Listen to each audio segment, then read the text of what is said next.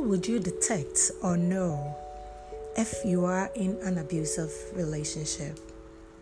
At what stage do you think it's time to leave? Hashtag enough is enough. How do you leave?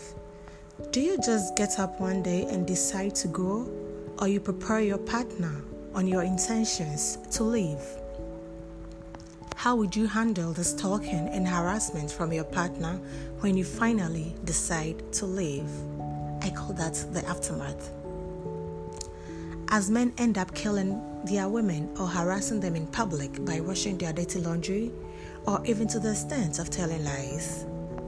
Hi everyone, abusive relationship is our topic for today. Men too do go through abusive relationships, but women are the majority that face such predicaments.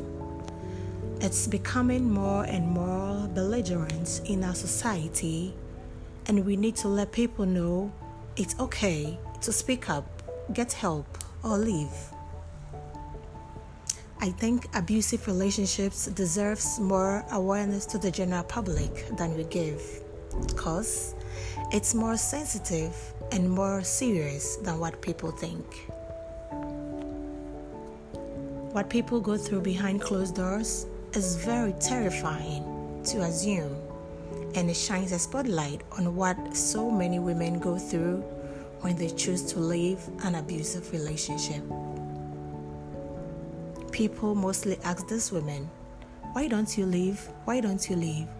But these women realize when they do leave, the men will get even more crazier to the extent of killing them.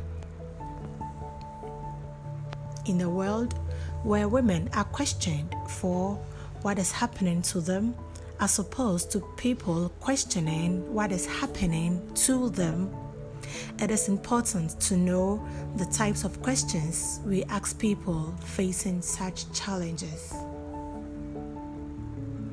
If the rich and famous can escape abusive relationships, harassment, and threats, then what chances do normal women have? I say, get out before it's too late. Into the police department, when such cases are being reported, don't take it lightly, for someone's life might be in danger. To my fellow women, don't wait till it's too late before you speak up get help, or leave. Just remember, you don't have to die or pretend to be okay and endure everything because you've got plenty of options to choose from. Your life matters. Live to live and be very kind to yourself. Thank you for listening.